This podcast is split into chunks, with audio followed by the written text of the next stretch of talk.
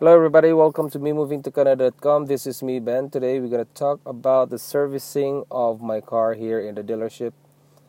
And I usually go to the dealer um, because it's convenient for me to bring my car there and uh, rent a car from the from the car rental.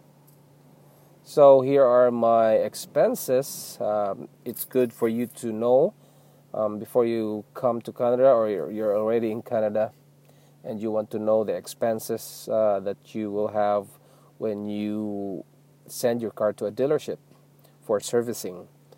So uh, this time I had only my oil change that cost me around $28 and the engine uh, sorry engine oil flush it's 70 for the semi-annual inspection. They charged me at about oh they charged me zero for that. And uh, they did a tire installation because i stored my um, all season tire inside their warehouse. So they they installed it for me. That was about $95 and then installation charge uh, sorry the storage charge for the tire is 50 and then alignment zero and everything. And that is a total of 340 plus.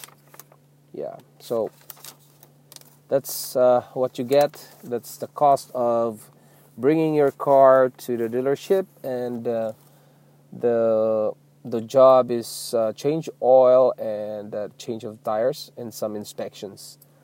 All right so if you buy a car consider this this kind of expenses when uh, when you bring it to the dealership. And usually you bring it uh, to the dealership once like uh, for the uh, for the replacement of the tires you will bring it when once it's going to, to winter from fall to winter, and the next one is from winter to spring.